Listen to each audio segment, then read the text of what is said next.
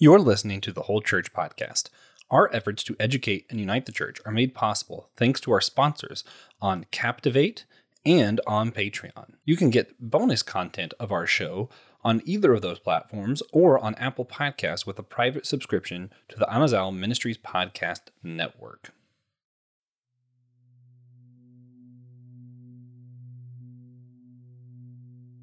Exodus 35 verses 10 through 19 in the Christian Standard Bible.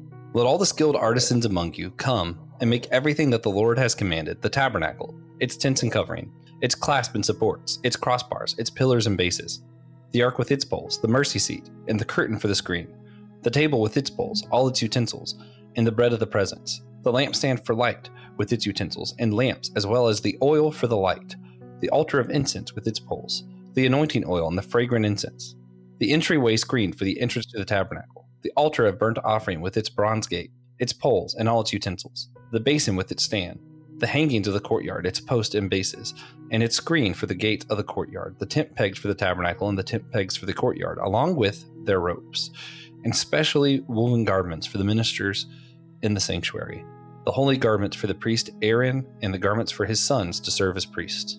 Here, Moses is having the children of Israel prepare the tabernacle in the exact way that God commanded them to do it. Uh, we see everyone's kind of working together, arts and crafts, tailoring robes. We're decorating the worship area. We're putting stuff out that symbolizes greater things. Even though we're no longer under the law of Moses as Christians, but we still believe that the arts play an important part of worship. Taylor Clyde, why do you believe God had the people of Israel put so much into the decor of worship? And what can the church today learn from that? Yeah, I think that like everything else that we do in the church world, at least from my perspective, is the whole goal is to point people to Jesus. And so, from my desk, you know, and my mindset through everything that I do, every graphic that we create, every video that we edit and produce, every environment that we create, it is to ultimately take people's eyes from the stage and to to put them on Jesus. And so that's that's what I see in this passage. Hmm, man, Sounds relevant for today's topic, too.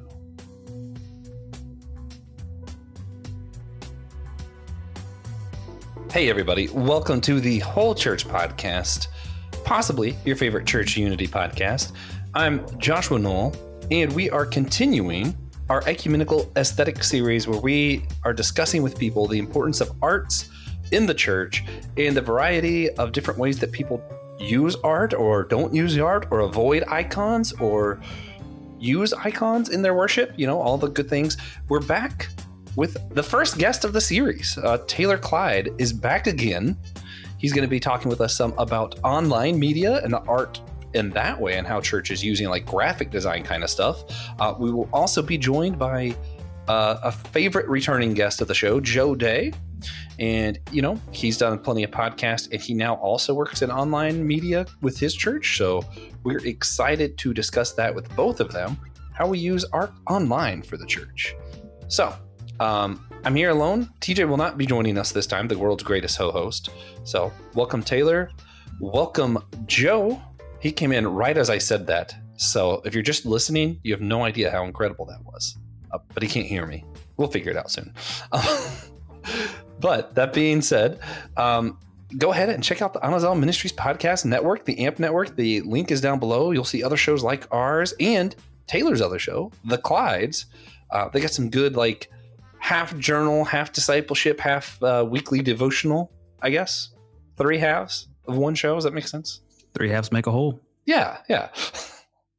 of course, also, you could get some of our merch on our at the store, also in the show notes get a comfy shirt, represent ecumenical work. It's important, you know.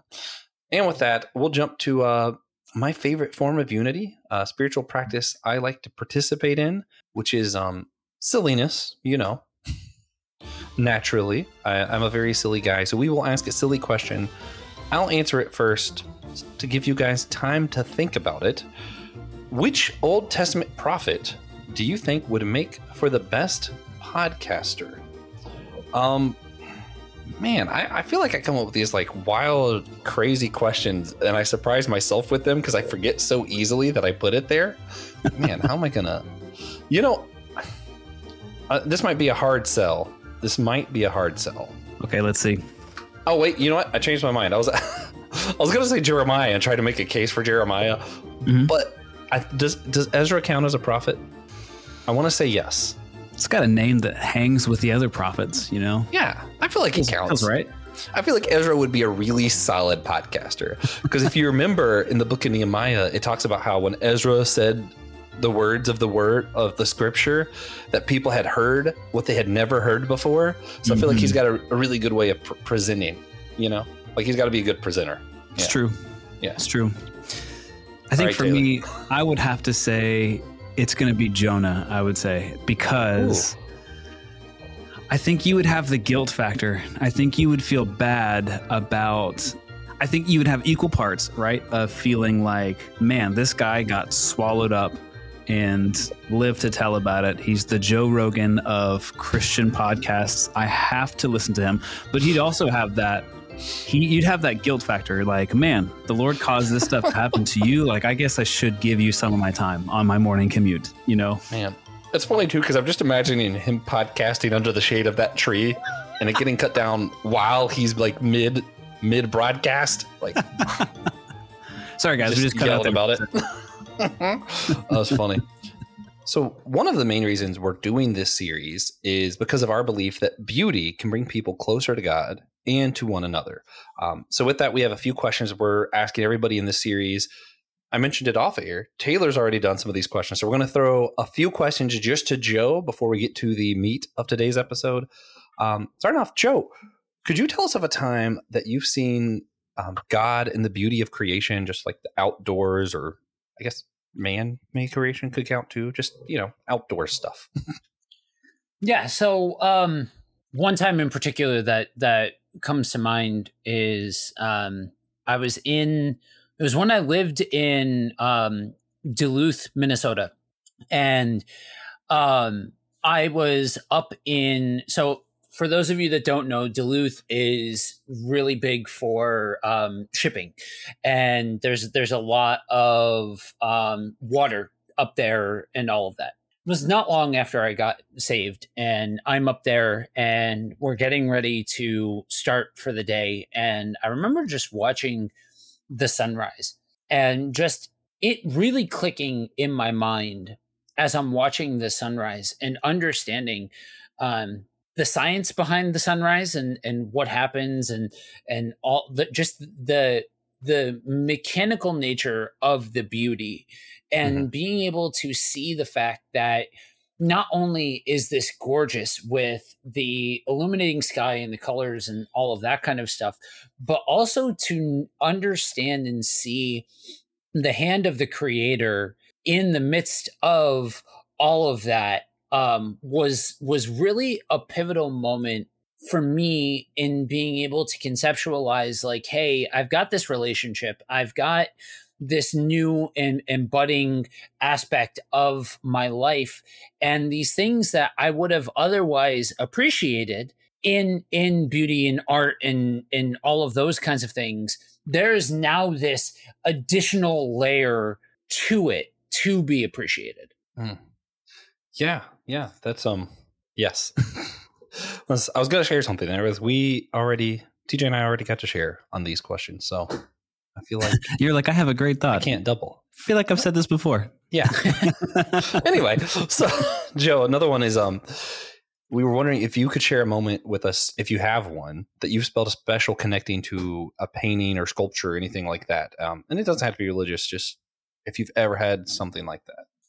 Yeah. So um, when I was in when I was in Rome, um, it wasn't even one of so usually you hear the the big tentpole items of Italy when you hear somebody talk about that. But one of the things that got me was over there, their churches are by and large open that you can just kind of come and go as as you please in a lot of churches and some of the um the artwork there that they would just consider just an average church is just so incredibly breathtaking and one of the spots that i remember stopping was a catholic church that had a an accurate rendition of Jesus. I, I say that in with the, with all of the asterisks of you know it, accurate to what we know Jesus would have looked like versus an Americanized Jesus. Um, among the people that just captured his connection with people in caring for people that I've never seen before hmm. in in art. Yeah. Hmm. Man. Yeah, my um my parents actually got to go do some like different Europe tours and my dad did something very similar. So it's um maybe one day I'll get to, I'll get to see what y'all are talking about. oh man. No, it sounds incredible though. So the last one before we have a we have a special segment we're gonna do, but there's a lot of studies that show there's a healing aspect, like physically healing, something about perceiving beauty, whether it's by sound or sight or whatever. Um, I was curious, Joe, do you think there's a reason why God wired us this way where our bodies can actually heal by perceiving beauty? Yeah, I I think there's a masterful aspect to the fact that the human body was designed with a with a vibrational pattern that resonates and is affected by the vibrational patterns that we can come that we can um, come in contact with here on earth. So if it's music um, if it's there's there's um, studies that show that nature sounds have a healing component to them um, there's mm-hmm. effects that can happen on the human body when exposed to something that the human finds beautiful that um, change aspects of the vibrational patterns of humans so yeah i i think that that is you know without without going into um theological theory i think at the very bare minimum we can call that a gift from god yeah yeah, I actually um I don't know how much truth there is in this, but I've heard someone talk about how a lot of times people die shortly after their partner does. And they were talking about how it's really that to you, that's the most beautiful person there is. And you just spend so much time around them that it's almost like the lack of beauty leaves something missing. And that actually has like the opposite effect. I don't know. I don't know if that's true, but it's an interesting thought. Yep. So I'll just put a, you know, dot, dot, dot look up later. Everybody Google that. oh man. So the the segment I was talking about, we have on this show, this series, we've been doing um, what's called the Artist Corner, where you have a few questions. We're going to take seven minutes. So if you want to spend all seven on one question, cool. If you just want to say skip until you find a question you like, that works too. um, and for this one, since Taylor's done it before, if we get to a question you haven't done or that you thought of something and you want to add, just kind of like raise your hand and I'll I'll let you you do it too. Sounds good. All right, here we go. Um, I'm supposed to do this in a random order. Let's see, Joe. what kind of wall decor is around your church, and what is the significance of it? So, um, the church that uh, so so this is a two part question. One is the house church. The house church has um stuff that is very specifically not Christian, but for a reason. Like geek culture stuff or like we've got um Halloween decorations up right now, things like that. Because the idea is very intentionally bringing the beauty of Christ into everyday things. So it's very purposefully um, avoiding stuff uh, stuff like that right now um, in the church that I'm currently doing my my residency with, um, there has been so we just moved into a new building, and there is a big screen up now, but uh, that's covering a, a Spanish eyesore that and I say that because a Spanish artist was flown in by the Catholic Church to create this ridiculous monstrosity that has the God the Father. Oh, dude, God the Father in a Pope's hat. Not even kidding. Um, Huh. one of one of the most intimidating doves I've ever seen in my entire life. That looks like a scene out of Alfred Hitchcock's The Birds. Uh, Huh. we, we've got the Mother Mary, who is larger than life, um, and Jesus looking quite possibly the most judgmental that I've ever seen. Mm. Um, and in the upper right hand corner is a moon that you can't tell me is not just a Death Star. It's just the Death Star in there, uh, just for good measure. Um, but- Okay. but so so I mentioned that because also is um a piece of artwork that was created by the same artist that are Stations of the Cross. Mhm. And the way that they were that they were created um really is breathtaking because it puts you in the moment. It puts you it, it there's a uh surrealist um aspect to the way that this was created that was um that that really does force you to be presented with that aspect of what it's representing. Hmm. Man. Yeah, man, I'm glad we we did that question. Um, also, for context, those listening, Joe has been ordained within the last year. He still has a house church, but also now is ministering, doing some online media stuff and other things for a, uh, a local church. I, I, I say local. I don't know how local it is to him, but I know it's not local to me. So my mind, it just is local to him. um, okay, so Joe, uh, let's do an easier one. Do you prefer hymns or modern worship music?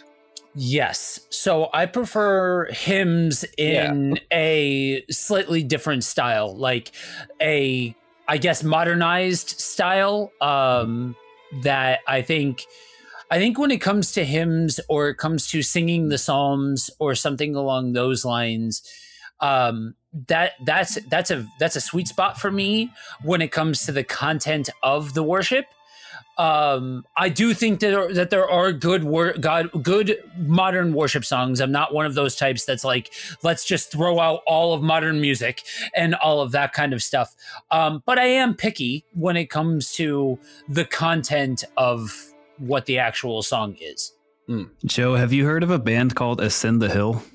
i've not Oh my goodness. I really feel like they're not, I don't think they're around anymore, but I feel like you would really like them. They do, they have a great album they put out. I think it was in 2010 or something like that, but it's hymns, but it's very, it's very different style. I don't know. It's heavier, but not real. It's like maybe post, post rock. I don't know. It's really cool though. Ascend the Hill. Good stuff. I feel like this is too mainstream to be cool, but I still really like Jimmy Needham's hymn volume. Thought that was nice. Jimmy Needham. God, I, Yeah. I like his voice a lot. Um, okay, let's see. Last one probably depends on how quick it is. I just assume this will be it. Joe, what is the most unique piece of art that you have ever seen or heard? Uh, most unique. See previous comment about that eyesore that we covered up in the church building. All right. Um, Well, okay. so, uh, one of the things I, I have to I have to make make note of. Um, there's a set of steps in in Florence Mhm. that was brought from the from the Middle East that were steps that um, Jesus climbed, and this while while it's not specifically art, the way that they have it presented is one that shows respect for what it is, and you can um, walk up them yourself. And so, getting a chance to um, connect with history in that way is was it was pretty special for me. I'm gonna try and squeeze one more in. Seventh rule, we'll see. Um, Joe, if your favorite Bible passage were a painting, what do you think it would look like? Oh. If it were if it were a painting, my favorite Bible verse would probably be a a picture of of tranquility. Um because my favorite Bible verse is Isaiah 26 3. Hmm. And so it would be a a picture of tranquility while depicting um relationship with God. So likely the easiest way to picture that would be something having to do with man and Jesus, I would think. Um, but yeah, it would be that picture trying to convey the image of peace. Hmm. Nice. I like it. That's cool. I like it. Yeah. So that will conclude the artist corner this go round. And now we'll get into today's more specific questions. Um, before going forward, I wanted to ask Taylor about uh, your history with the church, what all jobs you've done, and um, what do you do now? Because I know you've you've done some stuff with worship, and um, what you do now is like online ish, but I'm not sure It exactly. is. Yeah. You probably told So me, yeah, it's all good. It's not that interesting uh, for people who aren't me. So I started off just serving in church. I, I pretty much grew up in the church. Um, my parents found out they were going to have me, and they decided to uh, start changing their lifestyle. And so all of my life, they've been in church, and I've, I've grown up in the church. And so I remember running slides for our kids ministry and um, I remember doing puppet ministry. You guys like Mhm. creepy puppet things? Super Perfect, fun. yeah. I was, bu- dude, as a child, I was buying books. I'm such a nerd. I was buying books on puppet ministry just to to grow my it. skill with that. So I did that for a while, and I mean, that's then art, sort of. yeah, exactly. Um, and so you did that for a while, then got into the worship scene um, in middle school and high school because I was big into classic rock and I had to learn how to play guitar and then got onto worship teams. And actually, that one stuck for a while. So in 20, what was it 2013? Um, got married and in the same month actually started working at the church that I work at now as a part-time youth ministry worship leader. Mhm. And that was pretty cool. Um, you know, drank a lot of monster energy drinks, jumped around on stage. We were filling the room with smoke and it was just a party every worship set. Basically, it was wild. Um, cause you can get away with that kind of stuff with students and adults aren't there. So they don't care. Um, and we had a great time with that. Um, I saw God do some really cool things um, and grow me in a really big way, ministering to students. Um, it really gives you a good gauge of what the enemy is uh, really after, and I think that that's the next generation. He's just really attacking um, minds, and you see that in middle school and high schoolers as they struggle through everything. And so I got a good first row seat about that um, during that season, and that led into a couple years later. Um, planting, helping to plant one of uh, one of our campuses at our church. We're multi-site, and so led worship at that campus for a while, and then that led into me being the associate pastor at that campus, stepping away from worship and overseeing more of like the social media aspect, um, uh, marketing as a whole, communicating from that campus. And then about two years ago now, made the shift to our what we call the central team, which is basically a resource team for our church. Uh, we've got nine locations, and so the central team uh, basically think of a department head. So I'm like the communications department head. So um, overseeing, you know, marketing, branding, um, social media for everybody, signage, um, graphics, videos, all that kind of fun stuff. And so Yeah. that's been super fun. So yeah, man, I've seen some things. Yeah. yeah. Man, video is the one thing that I just can't seem to figure out. I'm like, ah, people who edit video, hats off. So much respect. Time, Can't so much it. time. Oh, Yeah, that's my my wife is the video editor out of the two of us, and I'm like, I don't understand what voodoo magic that you do, but I haven't gotten a grip on it. Uh, I gotta I gotta comment real quick. There's there's times that that pop up as you as you do ministry where you come across somebody and you're like somebody who speaks my language um some people some people think it's a Oh. giant curse word to say things like marketing and branding when talking about a church and talking about christianity um i get you brother uh, it, it's it's an, it's a fascinating intersection of thought processes and approach and all of that kind of stuff and it really gives a different look at the church experience as a whole oh yeah. absolutely. I um I'm about to ask Joe the same question as far as like background stuff, but I want to jump in this part of the conversation briefly to just kind of say I think we might end up doing a series on whole church one day of like behind the scenes of the church because there's so much stuff like like the branding and stuff that's like people just are unaware of because it's it's almost like we present things I'm trying to word this carefully. There's no such thing as too much spirit, but it's almost like we present things too spiritually. Like, oh, God led me to make this graphic. Out. No, you, no, he didn't. You, you saw that on your for you draw people's attention. Yeah, like, like, come on, man.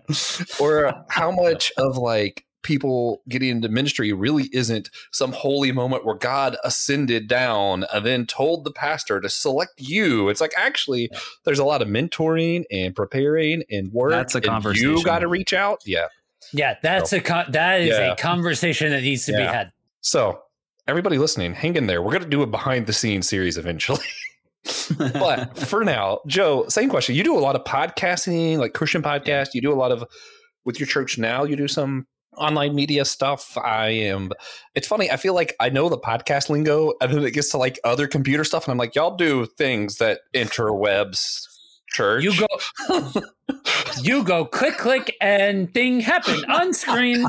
Um, yeah. So, oh, uh, so actually, um, riffing a little bit off of what you had just brought up about um, kind of the the actual picture of somebody getting into ministry. Um, got saved, fell into the prosperity gospel for a second, had somebody come alongside me, pull the thread that fell to pieces, and it asked, and it left me asking the question, well, what's the point? Um, through people and situation and circumstance, I ended up doing a podcast and and started doing buddy walk with Jesus um, with uh, with a, a, a, another guy that um, was walking walking alongside me at the time. Um, and so I had this opportunity to. Um, I, I joke that I am I am the child actor of the Christian podcasting world because I grew up in the hmm. faith in front of the camera, and, eh, in a lot of regards over the last five years, and that we part of the way through there was a shift when the world shut down and all of that. Our numbers in India started exploding. Interesting. And, yeah. And we, I started reaching out to them like, okay, so you guys are listening. How can we help? What can we do? All of that kind of stuff. And that started to establish a, uh, a network of ministry and different things going on and all of that. That still is, um, a huge part of what what Buddy Walk does even today, even though a lot of aspects of the media ministry have changed. It's just me. We do an entire like it's it's entirely different now in a lot of regards. Um, kind of a reflection of how I've grown in in the faith and all of that kind of stuff. Um, another aspect of 2020 was um, falling backwards into creating the house church and um, our our church shut down. There was a group of us that kind of banded together, and because I was one of the loudest voices in the room, folks just kind of looking at me as one of the leaders. And so um, I 110% fell backwards into ministry. This wasn't some kind of lifelong, God ordained process, this and that that um, I, I, led the house church for several years, and as and as Josh said, it wasn't until like the last year that um, a, a, gentleman that I've been doing ministry with for the last couple of years and I, who works with an ordination process, um, decided to put pen to paper and and start the actual formal ordination process. I was doing the gig of shepherding, pastoring, all of that before becoming ordained it just was a matter of formalizing it, going through all of that kind of stuff. And so um, we've started building out and taking what we did here as far as the house church goes and have employing that uh, have been employing that in pockets of the US as well and doing church planning uh, networks and all of that kind of stuff. Um, fast forward to the uh, the church that I am doing my residency with, um, I had started hanging out with a couple of guys after moving back to Pennsylvania um, that we had floated in similar circles along the uh, along the way, and um, they had planted a church about twelve years ago, and we were having a conversation. And I was like, you know, what are you guys doing?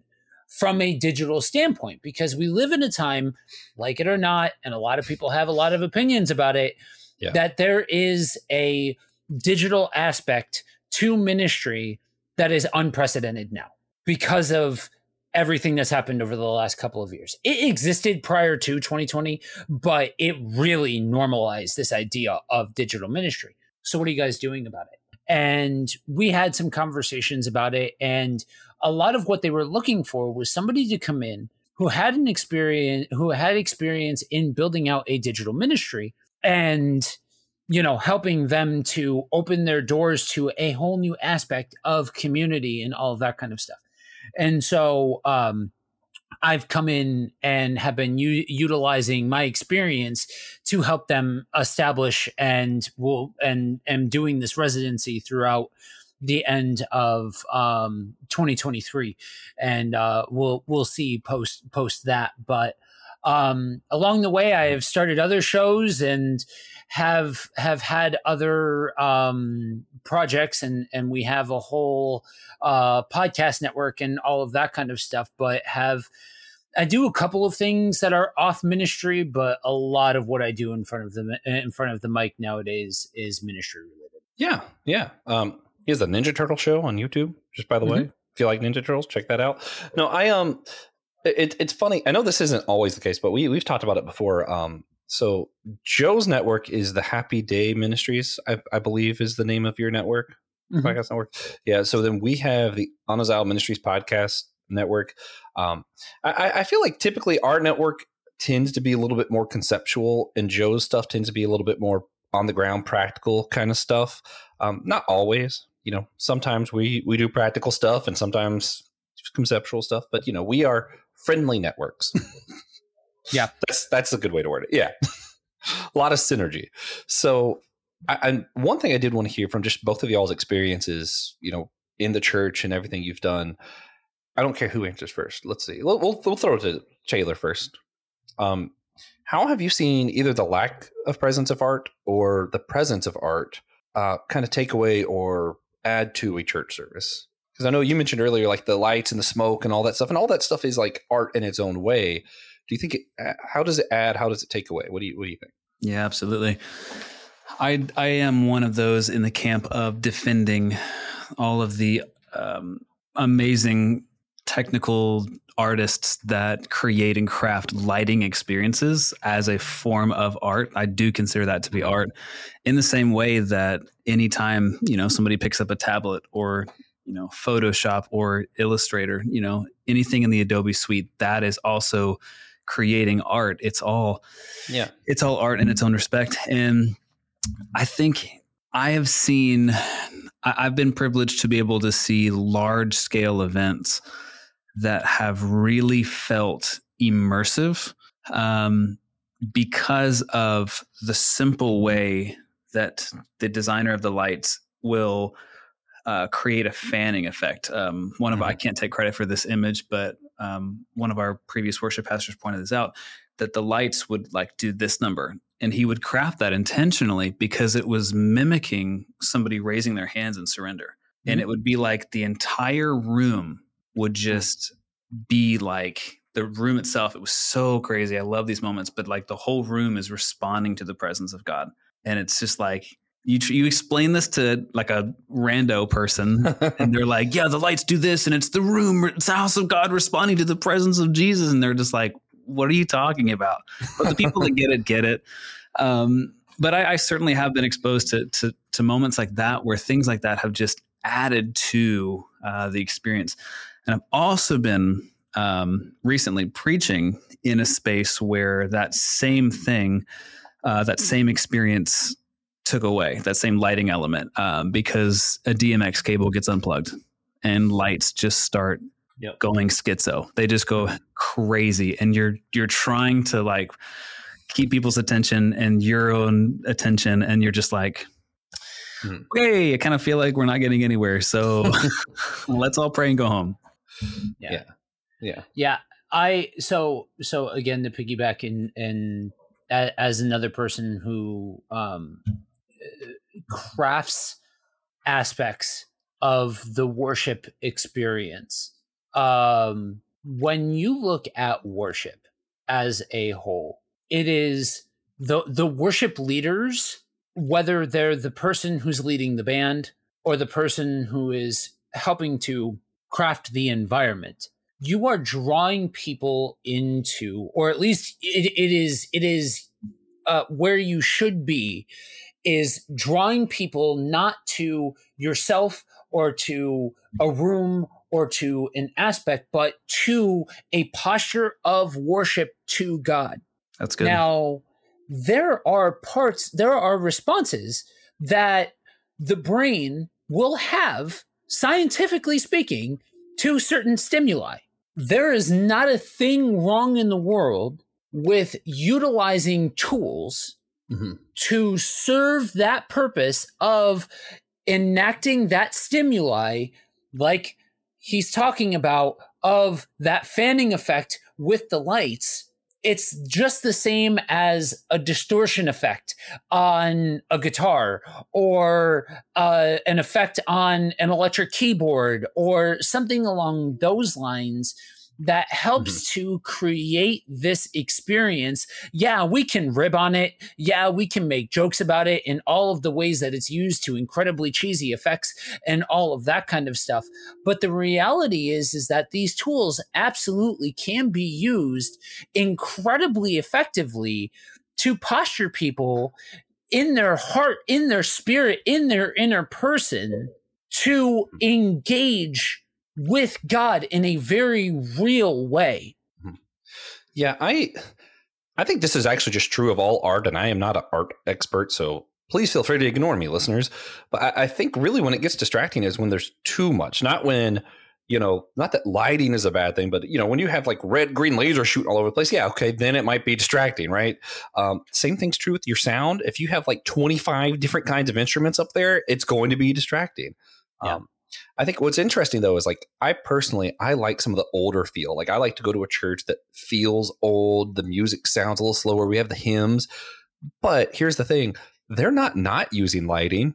They have lighting in there that makes it feel that way. You know, they have instruments to make it sound old. So Yeah. you know the the criticism. What's interesting? A lot of people who will criticize the lights and the smoke machine, all that. It's like, well, the church you go to still uses a lot of these things. They just use it differently. Yeah. And it's like that's not not using it. Right. Art art is a tool that that can be used to several different ends. And where it becomes a problem is if it's used to create a show rather than bring people to a place of worship. right. and that can be true of um I so before before getting involved with the church that I'm doing my residency and my wife and I in our ministry um there were there were long stretches of time where we weren't really in church buildings. And so we whenever we would have the opportunity to um be in, and see beautiful architecture we would we would take that opportunity and we were in um, a small town, a couple couple uh, a couple hours north of where we where we live, and we were in this church, and everything was gorgeous. Like the art was gorgeous, but you could listen to the people talk about it and see where their heart was. Hmm. You could see where you could see the fact that their heart was more on the Mhm. image that it created rather than the space that they had to worship God or the community Mhm. that they had to worship God. yeah. And that just like when you're trying to just throw everything at the wall to create a rock concert environment and we've just got to add more and more and more. Mhm. Those are all things that are not actually being used to put the emphasis on God. And that's where the wheels fall off. Yeah, man. So I don't think this will be too hard to transition, but the, the main reason we have you both here is you, you're both doing online things. And I think right now, we still do, the church is still wrestling with some of these questions of like lighting, smoke machines, you know, do we have icons? Do we not have icons? Um, I would say by no means is that stuff settled, but I think the biggest ground that we're working on with this kind of stuff is more of our online media. You know, how much is on the website? Is it okay to have our sermons online, or is that taking away from the experience? Because some people will only watch online. You know, we're afraid that some people are only online church people now, and um, you know, like you you mentioned earlier, you know, branding, marketing sounds like bad words. So you both live in this world. How do you address the questions of like how how it's okay and how do we brand how do we have an online presence of the church? Like just how do you do it? Like what is the mindset here? Yeah it's a like anything else what we're saying is it's a fine line and it's a balance. It's not necessarily for me a, a very difficult balance but there is the struggle to do too much with it. Um, so just for us our church we aren't on every single existing social media platform just because yeah. though a small percentage of our people will be on all of them, that's so much to just practically manage that it becomes you just start putting out content that isn't actually valuable to anybody. So it's kind of a waste of everyone's time. Um, so we're we're choosy and selective with some of that stuff. Um, but for uh, the overarching vision, I guess, for our digital ministry as a whole. And for us, that's a website, that's social media, that's a church app. Um, I think that pretty much encompasses all of them broad, very broadly. The whole idea is not to be a a resource that that uh, replaces the Sunday morning experience. So for us, we look at digital ministry as a front door, with the end goal always to bring people into the physical gathering. Um, that's our lead pastor's bend. And so we all share that same heart of what we produce and promote online does not replace and doesn't take the place of the Sunday gathering. But for some people who are, you know, too nervous to come into church, it's a wonderful uh, disarming experience for them to be able to experience the message for a couple of weeks and then finally build up the courage to walk through the front doors because it is a difficult thing for some people who have been wounded um, by best intentioned, you know, church folks. And it takes some time for them to build up the courage to to come through the front doors. And so for us, we see digital ministry as as a means to um, usher people into the front door. Yeah. So this is one just to be transparent with our listeners and you too that I, I get a little personal with. Um, my grandfather, before he passed away, got to the point where he wasn't able to go to a church anymore. He just physically was not able to. So he was, you know, listening to sermons online. He was doing that. He was listening to, you know, music, radio, you know, and having his own worship time. So I, I do get a little offended offended's not the right word, but I get a little defensive when people are like, oh, that's not really worship, or that can't be church. That does not really church. He's just listening to a sermon. As I'm like, hold up, listen, I agree, a person gathering is important, but you cannot convince me my grandfather was not doing church that last couple years, you know? So that's where right. that's just where I'm coming from, just to be transparent with everybody. Um, Joe, same question. Like, as far as like, how do you address these questions of like branding as opposed to, you know, why not just let the spirit draw them in? All that, you know, I, I feel like we have a lot of these kind of conversations when people are confused about how we use online media. So one of the things that I think um, can be um, a challenge for folks is this idea of people utilizing skills to serve the kingdom of God. Now that might seem like a like a non-starter, but if we take it out of the realm of every single thing is God ordained and every single thing is this lofty experience and this is just people that were born that have skill sets and they choose to use those skill sets for God that that suddenly takes this takes some of the sovereignty out of it and some of the spiritualism out of it. Now, I say that in an effort to demonstrate the fact that when you're talking about things like branding and marketing or doing something with lights and crafting an experience or whatever, it is as simple as utilizing skills to bring people into the door. And and then the hope is that they are that that they are met with a welcoming environment an actual community and they're able to um, engage with god and all, all of those things that that then yes there are absolutely spirit-led aspects of this. It's not just man but bringing people to an environment or into a posture where that is possible is absolutely um something that it's just it's it's part of how mm-hmm. we can engage and and serve the larger the larger grouping now part of where and i and i have got i've got to give it to this conversation generally when i'm on these type the, these types of conversations with the whole church or with other christians it takes a lot longer than 40 minutes for me to find a spot where i've got to say i disagree a little bit um but but i, I so so i'm going to disagree first but then but then it's going to sound like i'm doubling back so hear me out i don't think the end goal should always be getting people in the door because that is a losing prospect because there will always be people who do not want to come into the door. There will always be a group of people that their goal, their goal is never to come in the door. And if the bending is to come in the door, they're done. They they don't they because they know that they're trying to be wooed into the door. I say all of that with uh, coming from my context and coming from my experience base. I say all that to say, you know what? If in, I don't know, Trenton, New Jersey, I'm just throwing out towns, if if in Trenton, New Jersey, you've got a church and they've got and they've got an online program that has a digital component and they're looking at the groups of, you know, Elizabethtown or into Philly or into like the, the surrounding areas where yes, there is a digital outreach portion of it, but this idea of hey, we also have this community here and that's their service whatevs awesome. Go in peace. I have no problems. Like that's that that is a type of ministry that i used to say oh people who do that have the wrong beat. It's just a different beat. That's all.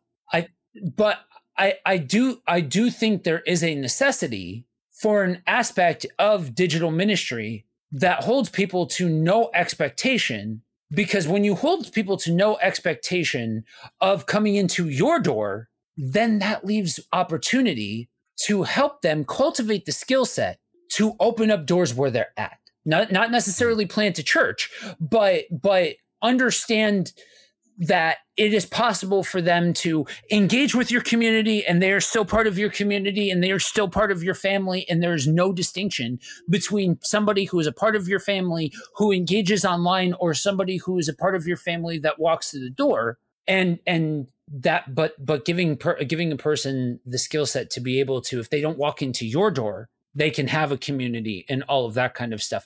It's like any aspect of this. We've been talking about different aspects where, okay, so is the light show part of the worship experience or is the show an idol? That you feel like you need to be cool enough in order for this to for, for this mm-hmm. to be a good enough worship experience or whatever like that. Is people coming through your door and this this part of it man is not a this is not directed toward towards you. I don't want you to think that i'm like commenting on what you said. I'm saying this as a general statement to anybody who holds that line of the only real version of church is when people come in come in through the door and all of that kind of stuff is are are you are you holding that level of community as a standard in which man we really want to see people be able to have a have a community? Even if it's not our community we really want to see people have a community. Or are you idolizing your church building as the preeminent form of worship. And that's where you have to start to ask those uncomfortable questions. If you are a person like Josh was talking about, that is like, oh, this isn't a real form of worship, or this should only be a, a, a stepping stone, or whatever like that. You know what I mean? So, absolutely. I'm going to throw it back to Taylor, but I, I'm kind of thinking I'm going to show behind the scenes of podcasting and, and, and, show some cards for everybody too. Um, for podcasting, if you're setting up like your market and how you're bringing people in, you're not doing like a Facebook post of here's where you can support us and here's where you can do this, here's where you can do that. You're kind of funneling people through, right? So you're going to start with, hey, come see our website. And that website is going to have your podcast. And that's where you might mention where they can support you. And you're kind of funneling. So your big grab you're always targeting something, right? You have a target with it. Now, that's not to say if all someone does is see your website and leave that you're like, oh, that's a failure. It's just that you do have a purpose of where you're trying to lead people online. It's just just like a McDonald's has signs, you know, the stuff that they're trying to lead you to the restaurant. If you pay attention right now, they're trying really hard to lead you to want to order online so that they don't have to pay people to work inside. and that's just how the business works and that's like the podcast thing we do we do a lot of the same things. Um, so with with the church what's interesting is the win is if they're in discipleship they're in relationship they're with jesus. And, and i think taylor's going to agree with all this but i'll let him tell me if i'm stupid or not later. But i'm thinking a lot of churches mindset is more where the website is to funnel people in and that's where we're going to funnel them into these discipleship groups and stuff like that. I don't think that's necessarily wrong. I, I like it uh, the problem I have usually is if I talk to a pastor and the first thing out of, when I ask them how their church is doing, the first thing they say is, "Oh, great, we have 300 people a week." then I'm like, "Is it really great?" Because that's if that's all you could tell me, I don't know if those 300 people are getting discipled because it sounds like you're just concerned with them being there. you know, nickels and noses, man. It's all about nickels. it's all about nose. No, I, I completely agree. I was actually going to make a joke about that. Um, oh it is especially so. I mean, full disclosure, if it hasn't come out with the multi-site comment, I do work at a multi-site mega church. Um, we're in nine different cities across the Low Country of South Carolina, and the the temptation is for people to see that and go, they're all about money. They're all about attendance. That's the only thing they care about. And I am privileged to serve under a lead pastor that has been here for over 30 six years, I believe it is. Mm-hmm. Um, and wow. through that entire time, he has led with zero moral failures. Um, he is aggressively tackling debt to where we just did a massive multi-million dollar renovation on on our one of our campuses, and we only had to borrow five hundred thousand dollars through the whole process. I mean, he's a financial, um, some would say cheapskate, but he's a guru with the whole thing. Um, and so for me, this whole conversation, Josh, you said that if somebody visits the website and then doesn't do anything, that it's not a failure. I'm going to say I would consider if somebody goes to our church website or if somebody attends our church online experience and just leaves, that is a failure to me. I think that unless someone is able to, whether they attend the church in person or whether they attend and, and engage and interact digitally, if they are not prompted and then take a, a next step of some kind, I don't know that we really did what we set out to do because I don't lay my head down at night on Sunday nights and go, man, we put on a killer church service, mission accomplished. We had everything. Yeah. It was amazing. I lay my head down at night and I can only rest when I feel like we have done the gospel justice. We've told the full gospel. And when we have helped people identify what their next step in their discipleship process is. So uh, we always say as a church we exist. Um, we we try to stay away from those cliche statements because again, mega churches have mega bullet uh, targets and stuff. Um, yeah. But we we always say that we exist to develop fully devoted followers of Jesus, mm-hmm. and so all of the ministries that we offer, all the programs, everything tries to funnel right through that. So and I would, I'm again, I'm going to argue that no matter how long you've been in the faith, if you've been saved for nine days or 90 years, you have a next step. So it's up to us to help steward that time we have together to help you take that next step. So I don't, it, it looks different for everybody. Maybe it's, you know, picking up the Bible and reading it every day. Maybe it's praying every day. Maybe it's tithing for the first time. Maybe it's mm-hmm. joining a small group. Maybe it's telling your testimony to somebody all so, of those are examples of next steps that I think you should take.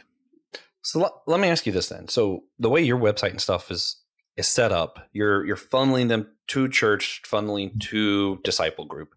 What if they saw your website and they saw like some random, you know, tagline or something that you used, you know, branding, and all they took out of that tagline was the message and said, I need to go to a church here. And they live five states away and went to their local church to you is that a failure because they didn't go through the funnel to your church but something you said still enabled them to go seek out fellowship. I don't believe there are very many people on our staff at all that would call that a failure. Okay. Yeah, that, that's what I was figuring. That big K kingdom mentality, and that is Mhm. crucial. You have to keep that. Yeah, unfortunately, it's a lot easier. I say unfortunately. Fortunately for me, it's a lot easier to be a podcast in the, in this scenario than a church. Because obviously, if you're a local church, you're you're going to funnel them to your church. Otherwise, that's just stupid marketing. Whereas podcasts, I'm like, yeah, I'm just funneling you somewhere. You know? yeah yeah that's so as as the person in the room that um in yesteryear um i i would have been one of those guys like what the second that you that you had mentioned what your role within the church was and i i, I was like oh okay so i'm talking to a megachurch guy all right um I, I would I would have I would have giddied up and been like, all right, this is gonna I'm gonna have some fun at this guy's expense. Um You still should. but but I've but I've realized along the way, um, you know, and, and unfortunately, a lot a lot of this has come through scars and doing this wrong and Mm. getting this wrong and all of that kind of stuff.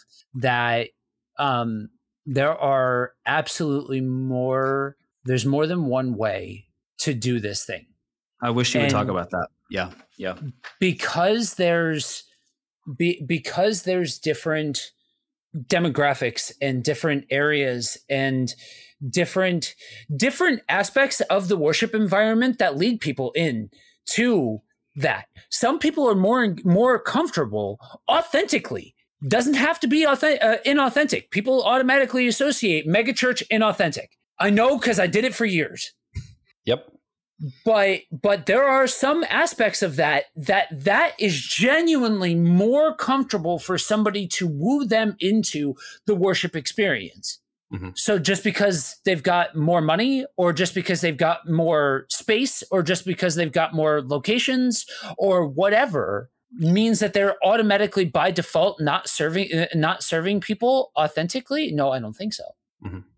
i think that there are examples but just the same for everybody that i work with that engages more comfortably Mhm. in the small church environment there are tons of examples right around me i can point to some that are sub 100 people that have an American flag in the pulpit, that have a, a, a political sign in the. Uh, so I'm in the East. That's a big thing.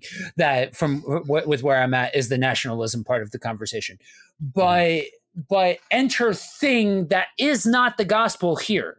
Mhm. The amount of people, the amount of money, the amount of politics, the amount of this or that or the other thing doesn't matter. Mhm.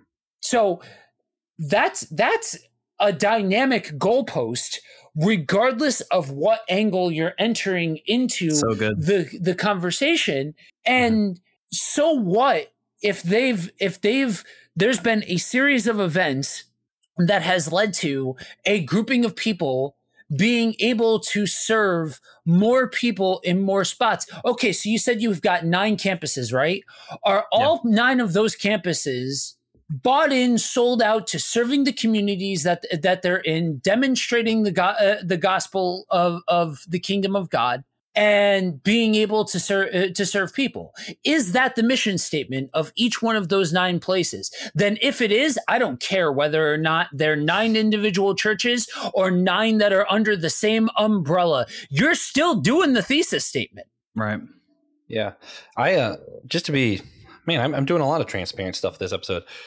If I had not known Taylor and Pink, I probably still have some of this like biases against mega churches in mind. Like I actually think I was challenged a lot by like realizing the church that you were working at. Because you know, when I met you, you guys were at like Kogak, which you know is mostly small churches. And I was Oh, like, okay, yeah. yeah. he's one of these good small Pentecostal church guys. And then he went to this, and I'm like, Wait a minute. One of those nice guys that does a small church actually knows Christianity. Yeah.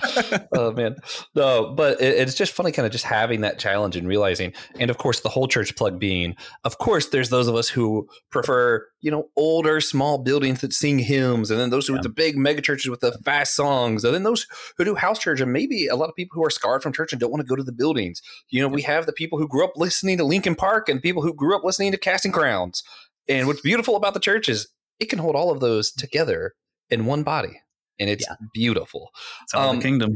yeah can man. I can I shout can I shout out another member of your of your network? Um, yes that was the big catalyst for me that that helped reorient how how I conceived. And and part of this in full transparency came as a um a beauty from ashes sort of sort of situation because anybody that was privy to some of those behind the scenes conversations know that sometimes it it got it got rough behind the scenes and Yeah. all of that kind of stuff. And it's pastor will.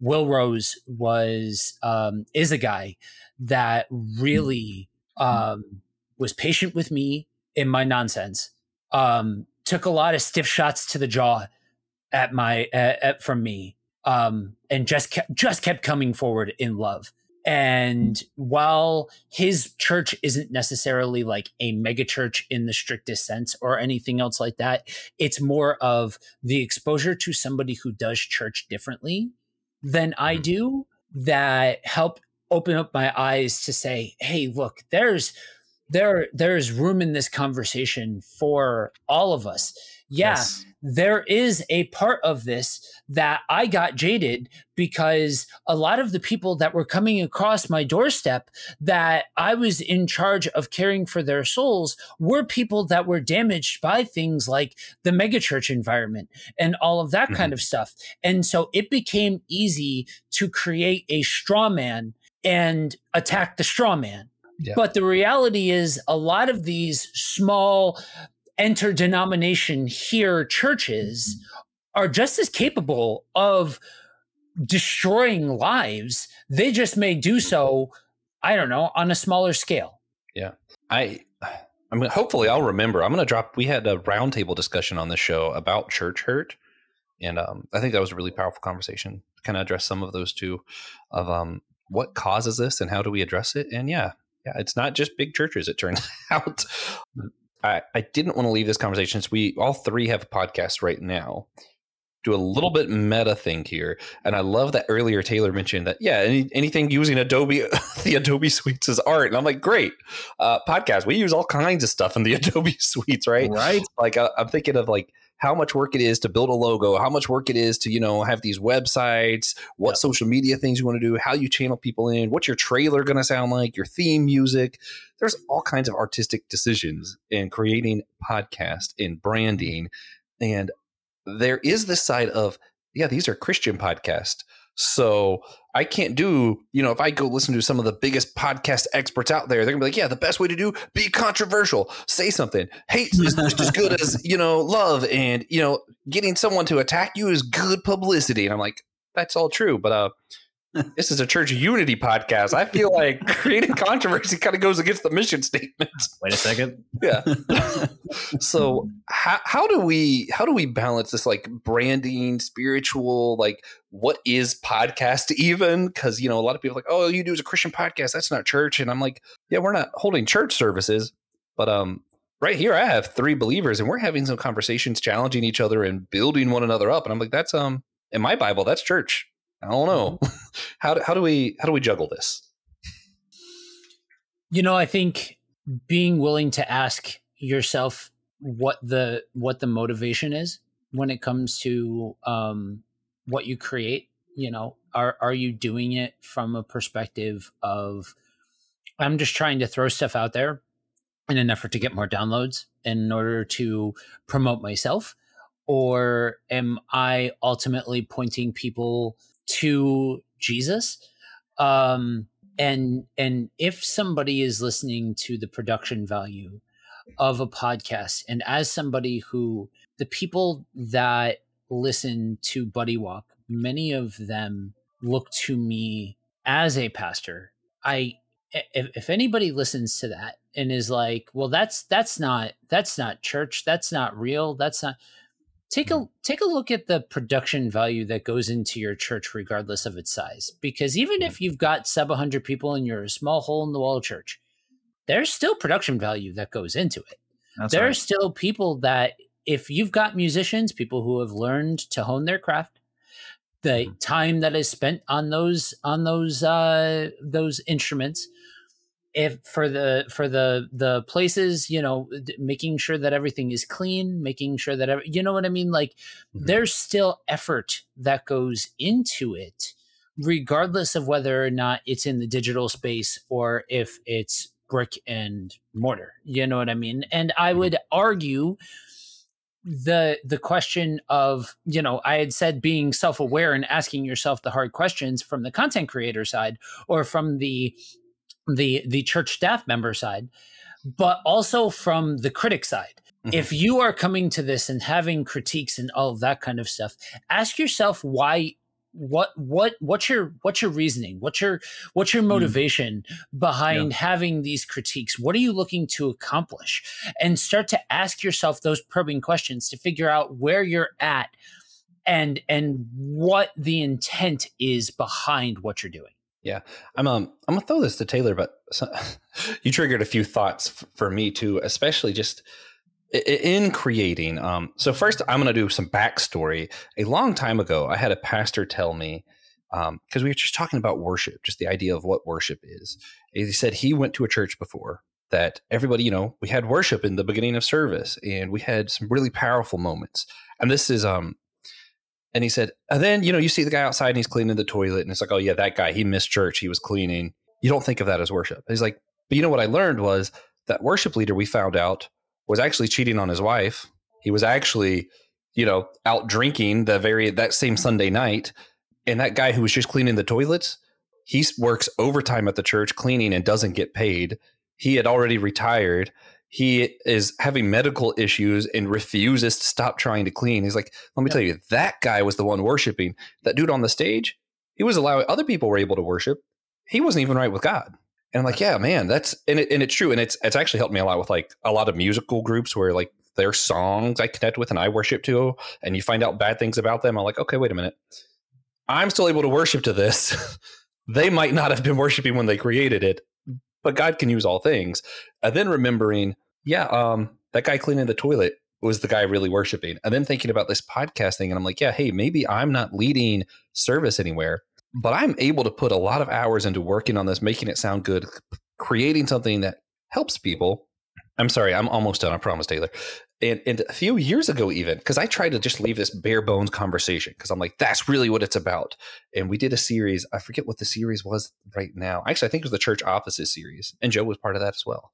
And we did some of this like um, we have you know, you know these kind of like ambiance music that we started doing and i did it in between to show that there was a transition of one person we were talking to and the next one so you kind of hear this like see if i can get this a little bit louder yeah, you you you hear this like music mm-hmm. in between, and I was like, okay, yeah, that kind of sounds cool, but I didn't want to do it while people were talking. It's like I don't want to feel like I'm manipulating people. I just want to trigger, hey, this is a new thing. And then Joe someone would say that's perfectly acceptable. how we're well, wired, nothing wrong with it. And that's what someone told me though was they heard that and it drew them back into the show because sometimes you're listening and you just kind of have something on in the background. It's like actually it allowed me to focus a little bit more and hear more. And as someone yeah. with ADHD, someone saying they're able to focus better is always like a key to me. Like, hmm, am I able to do this? And we started doing this with the verse in the beginning.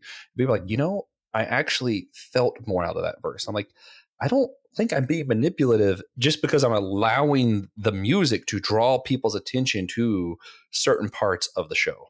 And um, those kind of decisions are the kind of things I'm thinking of, where it's like there is a line. I could be manipulative. I could play really sad m- music and talk about how poor I am. And if you want to donate to the whole church podcast. you know, that's, not what I'm talking about. So, but there is a line there. Like you, there is manipulating, but then there is this using something to allow people's focus to go a certain place. Um, yeah, Taylor, as a new podcaster, what are your thoughts on some of this stuff? I think everything that you have both said has been yay and amen from this corner. Um, the difference in you've got ministry and you've got manipulation, and we're Mhm. always trying to figure out how to tote that line and i think that the difference maker is your motivation so you have to just like joe was saying you have to go back to your why you have to go okay why am i doing this and i, I would say further with that when you get frustrated with some of these things and you're not maybe hitting metrics that you set for yourself metrics goals or things like that and you evaluate your whys i think that's a that's a good place to be because you kind of just have I, i'm our podcast is very new we just started back in july um, and just to be candid, it, we weren't setting out to establish a ministry. We weren't setting out to establish a brand, a following. Um, we messed around as a couple, my wife and I, with a YouTube channel way back in the day. But video, mm. again, to bring it back full circle, that's a lot of editing time. And I just it really is. don't want to put that effort in, to be honest. But we we landed on podcasting because for us, it, it's a way to process the journey that we're we're on with the Lord. And obviously, I'm an ordained minister with the Assemblies of God, and so I'm in the ministry world. So we we talk about ministry stuff most of the time, but sometimes we'll hit on some of the stuff, and we just want to process verbally stuff that's just happening in our lives or difficult situations that we've gone on. So we're not even now. We don't have a Mhm. great logo. I, I wouldn't say it's just a font that I chose and just threw a little cover art thing good. together. I like it, Yeah, um, the but two we're not trying to. you put on there. There's there's some pretty people. They're they're pretty nice. Yeah, it's our our only host right now, so it's it's good stuff. Uh, but it, for us, it's not. We're not trying to build anything really. We're just trying to. Um, we want a place to process, and we've always found by leading small groups throughout the years that when we are vulnerable and transparent, Mhm. then other people receive from that. And so for us, it's a great way to just be honest and Mhm. to kind of heal through difficult things, but also to encourage people along the way. See, now you're getting like touchy grounds. Joe and I have had plenty of discussions of how much of a podcast is for us and how much of it is for those listening. and um, I, I, you know, I, I think when we first met, I think I was always on the "this is for us" side usually. And, and I think slowly throughout the years, sometimes it's almost flipped where Joe's like, wait, sometimes, you know, you are doing it for yourself. But like, Right. okay, but, you know, I'm a hard convert to some of Joe's ways. Yeah, yeah. that's uh, Josh. Josh and I. So, for those of you that don't know, we worked together hand in hand for a, the better part of a year, if not a little over a year, over on SG, and um, we have we have influenced each other a lot when it comes to um, the way we conceive of community and artistic projects and all all of those kinds of things. And you know being being in the media world and starting my media journey before the christian journey Yeah. i i can tell you that yeah sometimes if what you're looking for is to pop a rating like josh said i've got a i've got a, a tmnt channel. Has nothing to do with ministry. I'm 100% trying to pop a rating Hmm. so I do the things that you do to pop a rating. It is it's fine. You hmm. know what I mean? But when you start to talk about slice of life or ministry or different things like that, that tends to become a different part of the conversation that marries more of those worlds of sometimes part of opening up the mic and talking is almost like an audio journal of sorts Mhm. that Absolutely. if Mhm. you come to and you find benefit in and Right. you can engage with and directs you to God and all of that kind of stuff, aces, awesome, great. Mhm. But ultimately, even if three people have that experience, there's still benefit that you're drawing from it of having that audio journal of sorts in that place to be able to process out loud. Oh yeah. Or even like you were saying, to see the progression, like in your the buddy walk references that you were making early in the episode, you almost get to look back now because that was, from what I understand, the Mhm. early days of your faith. Yep. Now you almost get like a, a- an audible scrapbook, right, of Yeah. theology that you are constantly, like we all are doing, growing in, and you get to see where the Lord has brought you through the process. That's Yeah. great. Yeah, Joe and I get to listen to um, us talk about uh, Tobey Maguire Spider Man, and then Fox and the Hound, and then slowly progress that's that's some inside jokes for everybody, but you know it's Yep. fine. But f- on a more serious note, speaking of like Systematic Geekology on this conversation, and um, I'll leave it with this, and then we'll move on to the God moment and wrap up. But uh, recently on Systematic Geekology, we're, we do Halloween stuff, and um, Brandon Knight, you know, he does uh, My Seminary Life, another show for our network, good friend of me and Joe's. Um, I don't know if Taylor's met Brandon or not. You should. Um, Hmm. You'd like him, but. We were doing an episode. We do like a Halloween drive-in where we just kind of watch a movie and talk about it. And we were talking about um, Frankenstein meets the Wolfman of all things. And near the end, there's this point, and it's really funny because you could actually hear where we're talking to the audience, and suddenly the pronouns change, and we're talking to each other, and it goes from like us talking about like like what it means to kind of like live with this thing in yourself that you can't deny on your own. Right, living like this kind of monster, and then becoming this conversation where Brandon is consoling me, telling me, "Listen, Josh, if you're truly afraid of like having friends in that way and like you think that you're hurting others that's the very reason you need community and it was like just powerful moment and it's i actually kept it all on the episode even because it was so funny because it went from like us talking to the audience to him saying to me and then me going brandon i needed that That's so and good. it was just like a genuine like and what's funny is yeah that that episode kind of became more for me and yet that's the one that recently i'm hearing a lot of people messaging me and they're like hey actually i have some of these fears too and we're able to have these what i would say pastoring conversations kind of leading what joe was talking about earlier with his conversation with people about buddy walk and yeah that's real ministry right like i don't think anyone who sees the full picture would say that's not real ministry however there are plenty of people who look on the outside and go these Christians are talking about a old monster movie. That's not ministry. And I'm like, okay, but you, you don't know the lives that were touched. You don't know what that did to me in my heart. And that's where podcasting is this weird realm of art and ministry and geeking out and all kinds of like personal journal. Podcasting is a weird world. That that is that true truer words, man. Podcasting is a weird world. I uh, today has been the day of doing the rounds for your network. This is the third interview today that I have done for a show on your network. Seriously, seriously. I forgot.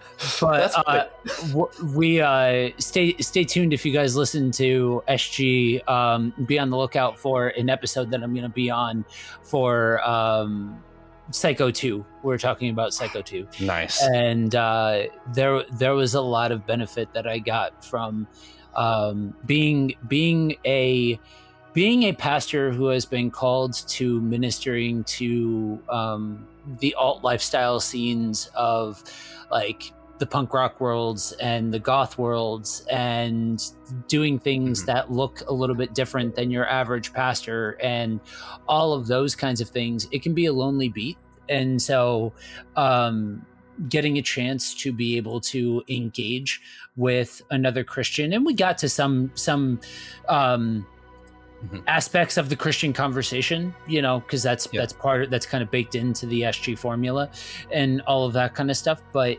um it, it it certainly sounds like maybe not to the same the same degree as the frankenstein and wolfman conversation um but that was still beneficial for me and still um, life-giving to me because it was being able to hang out with another christian um, layers to that comment because i was on with christian, With Christian.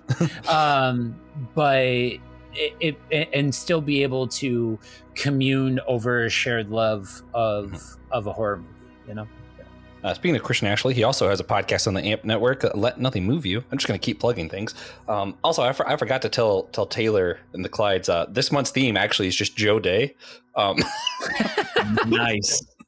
oh man, no. With that though, we, we are going to jump to our God moment segment. Uh, we just bring something up that uh, we're, we've seen God in the last week, um, blessing, whatever it may be, um, challenge, you know, anything like that. Oh man, I've um. CJ always makes me go first, but he like talks about me talking too long first, and that gives me time to think of my thing. Um, i've got one pretty easily grabbable okay, if good, you want me to go first Yeah, yeah. I need a I need a second. so you go. So um, I'm gonna I'm gonna give a another um, semi beauty from ashes moment. Um, I was invited to a men's group that um, went sideways. I'll just leave it there. Um, but because of that, I did um, a live stream on on Monday for the church, and in the time between the men's group and the time of the live stream, it reaffirmed this idea of to to quote the great philosopher Kurt Cobain, I would rather you hate me for who I am than love mm-hmm. me for something that I'm not. Um, and for those of you that have never heard that bit before, no, I don't actually think they. It's a bit that I do on every single show that I'm on. Um, but oh, it, it's it reaffirmed like you don't have to get where I'm called. You don't have to get my story for it to be um, valid in the eyes of God, and it is, and it is for some people to get, but not for everybody. And it was just kind of this um, reaffirmation of even though I might not look and sound like some of my contemporaries, mm-hmm. that God has me serving um, the people that He has for me. You know. Mm-hmm. Yeah, man, good stuff. I um, you know, this is going to be kind of like a TJ one. This is more of like a small moment, but I I have a lot going on in my life right now. Uh, you know, I'm working overtime at Chipotle, probably like 50, 60 hours a week. Um, I started pre law school, and that's a, a lot on its own. Um, I do the whole podcast network. You know, I do this podcast, another podcast, another podcast. I edit a few other podcasts. I do the voice for someone else's show. Um, I tend to stay pretty busy. And last weekend, we went to a friend's house to just kind of play board games and stuff and it was crazy because part of me almost wanted to find an excuse not to go. Um, partially because I'm just so busy, and sometimes you just want to lay down, and partially because mm. uh, my football team was playing another ranked team, and I'm like, oh man, I could stay at home by myself and watch that and yell at the TV. I was like, you know what, I'm going to go, and I'm not going to stare at my phone the whole time. And I checked my phone twice. Um, and this is this is so lame, but I checked it once. It was at halftime, and we were losing by three and I was in so much anxiety. I was like, I, I'm sorry, guys. This game Catan that I played for the first time seems cool, but peace. You know, like first time you played yeah, yeah, uh, yeah. It's not great Greek geek greds there, but I'm like, you know what? I was like, uh, I put my phone away and I didn't look at it again, and it had been a couple hours. I'm like, I know the game's over and it's driving me insane. Like, did we have our first loss of the season? Is our season ruined? Am I going to forever hate my life? Um, you, you know, and I'm trying not to let this thing control me. So eventually, I just look. I'm like, you know, I just got, I got to know what happened, and we won pretty big. And I was like, man, look, this happened fine. I didn't need to watch the game. Everything's okay. I was able to still get A's on my homework for the week, still make enough overtime that I'm going to afford to go to do our vacation next weekend and life is fine. I was able to just spend time with friends and everything was okay. And it was just kind of this comforting idea of, hey, you can still socialize. it's fine. So that that's kind of my my blessing and challenge wrapped into one. Beautiful lesson in sovereignty. Yeah. yeah. this uh, week, uh, last week I think it was, I started reading a book uh, my wife's family has brought us a pretty difficult season throughout the past couple of years, and so I was I finished up the last book I was reading, and I was looking for my my next one Um, because um, I try to read like twelve books a year, which I know doesn't seem like a lot, but man, after seminary, I just cold stopped reading everything because I was so done with reading one book a week, basically. Um, and so I picked up a book basically on a compilation of several short stories on grief, testimonies, really, I guess, on grief. And so it's a whole book that essentially the Lord through it has been showing me how He is present in different ways and different people in the whole grief process. And I have teared up through just reading this book more than many other books that I've read. And it's so unique that it's just simple stories of uh, nurses or counselors just having these really vulnerable moments with people in their grief. And it's just beautiful how the Lord is orchestrating that whole thing. And to me, he's he's just been reminding me that he's right there in the grief. You know, he's right there in the grave, right with you. Man, good stuff. I, sometimes there's conversations that you just don't want to end, but that's the nature of a podcast. so, guys, thank you everybody so much for your time, Joe and Christian and Christian, Joe and Taylor. I just so used to talking to Christian all the time, man. And um, thank you everybody who's listening. Um, please share it with a friend, an enemy, or a cousin if you have enemies or cousins. I suppose. Hopefully, you have at least a friend. If not, reach out. We'll be your friend. Go to Discord you know, we'll talk to you there. Uh, the Discord link is in the show notes. Uh, make sure you check out all of the other Anazao Ministry podcast shows and the uh, Happy Dea Ministries shows as well. Um, you know, to support everybody. We we love people listening and interacting with us and um, being a part of one another's lives through online media and online conversations. Um, it's a good time. So, with that, um, Next week, we're going to be continuing our series with the last episode. We're going to be talking to Professor Chris Moreland of the Catholic tradition. He's going to discuss the use of statues and other imagery in their church. After that, we're going to have a one week break from one week break from the show. Speaking of breaks and time needed to myself, um, then we're going to be back with a roundtable discussion, um, and we're going to be talking about church polity. And of course, finally, at the end of season one, Francis Chan will be joining us whether or not he knows it is a great question. Who knows? Hmm. he might have heard this by now. I don't know. All right. Thank you guys for listening.